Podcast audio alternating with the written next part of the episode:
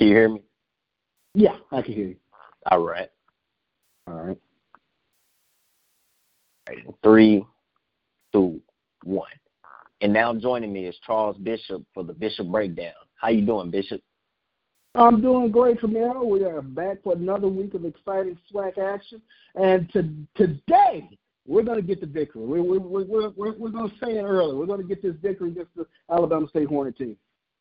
Absolutely, I agree with you. I think this is the day that the Texas Southern Tigers win their first game of the season on their senior night. Yeah, on their senior night, and I tell you what, it's a matter of putting it all together. We've said it all year in terms of uh, Texas Southern having to play uh, all four quarters, and I think you know it's, it's do or die tonight, senior night. You want to see guys go out on a great note, but uh, there are things that they have to do along the way, and and cleaning up the turnovers and penalties are two of the things that really stand out for me with this Texas Southern game tonight. Yes, sir. I would have to agree. And let's take a look at some of the previous matchups around the SWAC from last week. And we could start with the Texas Southern and the Grambling football game. Yeah, tough, tough game. Uh, you're talking about a, a hot Grambling team that has really, uh, if you want to take a look at it, they're probably playing some of the best football right now in the SWAC. They are they've won four in a row, and you take a look at they're starting to get healthy at the right time. They've had over the past couple of weeks eight key defensive players that have gotten healthy, uh, that have missed time during this course of the season. And you saw last week against our Texas Southern Tigers, they were able to put it all together. Uh, Geremy Hickbottom, uh, Grambling's quarterback, probably played his best game of the season, unfortunately, against our Texas Southern Tigers. So, you know, that was a tough one last week, but we didn't help ourselves. You know, uh, six turnovers again, five interceptions, and one fumble. So those are things that we have to continue to clean up so that we can uh, get in the victory column. But it was a great performance, I think. If you take a look at it from an offensive perspective, we had a season high 637 yards.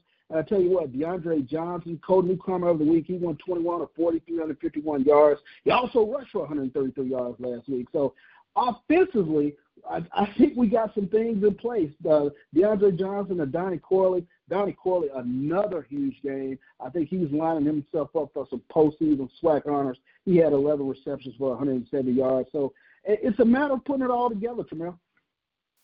I would have to agree with you. I think Texas Southern is doing a great job of moving the football. It's just the turnovers. Like you said, we had six turnovers in that game, and we have to clean up the mistakes if we want to stay in football games. Yeah, another week where you've had turnovers and penalties both. And uh, we go back to the Mississippi Valley State game, uh, six turnovers in that game, six turnovers in the Grambling game. Those things are not going to lend themselves to wins. And, and I think if you really want to take a look at it, last week's game against Grambling, the complexion of it completely turned uh, in terms of it was the second offensive drive you know, moving the ball a little bit, and then it was back-to-back penalties that stalled out that drive, and then from there, you know, Grambling put their foot on the gas. But I tell you what, it, it's it's those sorts of things that uh, this team has got to figure out a way to eliminate if they're going to come in and get this victory tonight against Alabama State. I agree. Last week, nine penalties for 97 yards. The Tigers have to do a much better job of being disciplined against Alabama State if they want to win this football game. Yeah, no, no games are won with penalties and turnovers. Those are things that have you have got to figure out a way uh, to put your thumb on it and, and wipe it out. But I tell you what, this Alabama State team, they're coming in. Uh, uh, impressive victory last week against Mississippi Valley. Uh, you take a look at Tadarius Davis; he's back healthy again. Uh, he leads this uh, Hornet attack. He was 19 of 26 last week, 183 yards on touchdown. But they had a good balance uh, in terms of passing game and running game. Uh, Ezra Gray, he's a tough guy to bring down. Uh, he had 70 yards last week on seven rushes. Deron Bell, he is their, uh, their their outside runner in terms of getting to the outside and using speed. He had 46 yards. Uh, Alabama State almost five yards per carry against Mississippi Valley last week.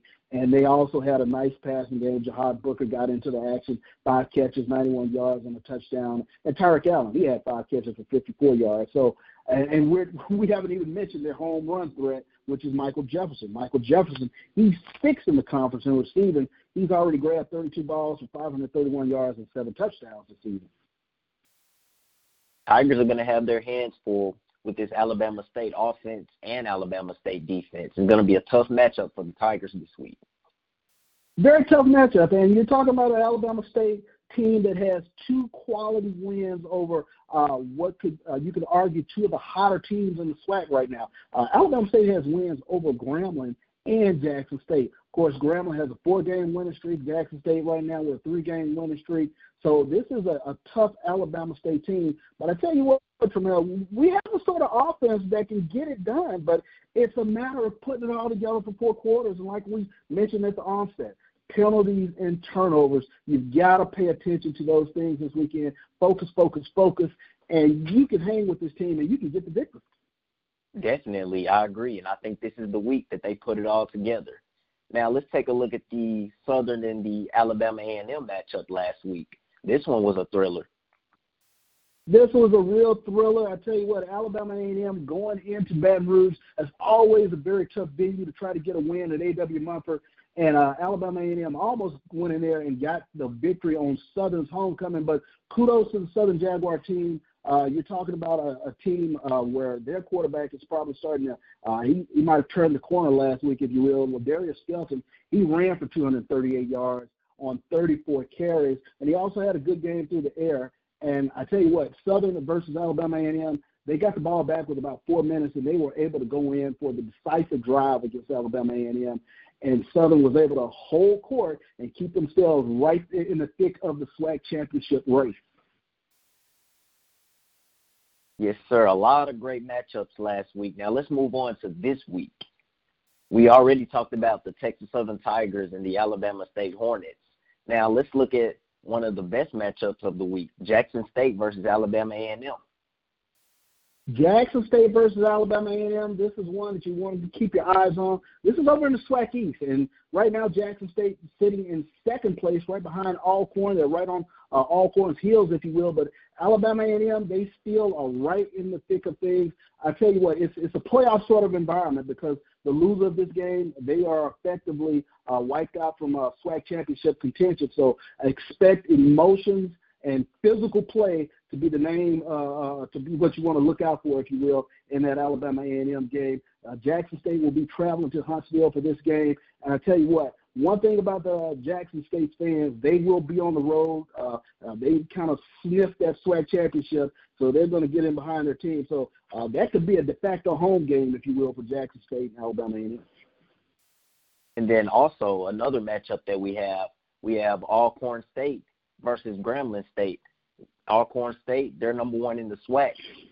On the East Division, they're coming in with a five-game winning streak, and then Grambling State, they're sitting at second place in the West Division in the SWAC, and they're coming in on a four-game winning streak. So let's talk about this game.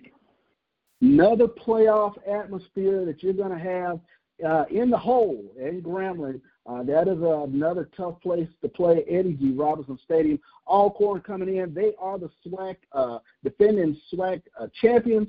Uh, coming in to defend what is rightfully theirs, if you will. But there is no team that's hotter in the SWAC right now than Grambling. Uh, Grambling has gotten healthy at the right time. I think over the past two weeks they've had eight uh, defensive players that have come back and they are contributing. And when you talk about Grambling's defense, they're turning teams over. They forced uh, over the past uh, three weeks now. They forced close to 15, I think 16 turnovers uh, in terms of shutting down some of the better offenses in the SWAC, Alabama A&M and UAPB. So uh, they they have really uh, figured out whatever it is they need to figure out. And I think Grambling they've gotten back to doing some things that have made them successful, uh, namely the running game. Uh, Kevin Dominique, he had 129 yards against Jackson State. Uh, Keelan Elder and Lyndon Rash, they both have combined for huge games against Alabama A&M and UAPB. So this will be a tough, tough game for the Alcorn State Braves, but we're talking about a team that has yet to lose in SWAC play, and they've been led by Felix Harper and Chris Blair on the offensive side of the ball. I tell you what, Alcorn, they've taken their punches, but they have not gone down. And I tell you what, when to be the champion, you have to beat the champion. This will be a stiff test for Grambling because Alcorn, not only are they coming in um, uh, with a tremendous win two weeks ago against Southern, but they're playing with a lot of swagger. So this will be a great fun field SWAC game that, and you know, Alcorn they're going to bring their fans to Grambling this weekend. That's going to be a fun one to watch. Which one would you say is the game of the week? Uh, definitely Alcorn and Grambling would be a little bit more of the game of the week because uh, Grambling is has has won four games in a row. Alcorn, they're the defending SWAC champion. So this, if you will, is Grambling. Uh, they're going to stake their claim to say, you know what, you guys have kind of forgotten about us over here, but we're still right in the thick of things. We have SWAC championship pedigree as well, and they're looking to make a statement against the Alcorn State Braves. Uh, to a lesser extent, Jackson State and Alabama A&M is still a key, key matchup in the SWAC because the loser of this game, uh, they're effectively uh, done from SWAC championship contention. So uh, both teams with their destiny in their own hands. So expect uh, both games to be tremendous games this weekend in the SWAC. What would your upset pick be this week? Uh, I'm going to call our game the upset of the week. I think Texas Southern can go out here and get the win against Alabama State. Uh, one of the things about Alabama State is consistency. You don't know which Alabama State uh, team that you're going to get, and this is the sort of game that uh, Texas Southern senior night uh, they can slip up and catch Alabama State sleeping, if you will. Uh, and I, I take a look at the offense. DeAndre Johnson, like we said, co-newcomer of the week, 21 to 40, 351 yards last week against Grambling. Uh, he has his main guy, Donnie Corley, 170 yards on 11 receptions last week. 637 yards of total offense for the Texas Southern Tigers last week. This is the week that I think the Tigers break into the win column. I would have to agree with you, Bishop.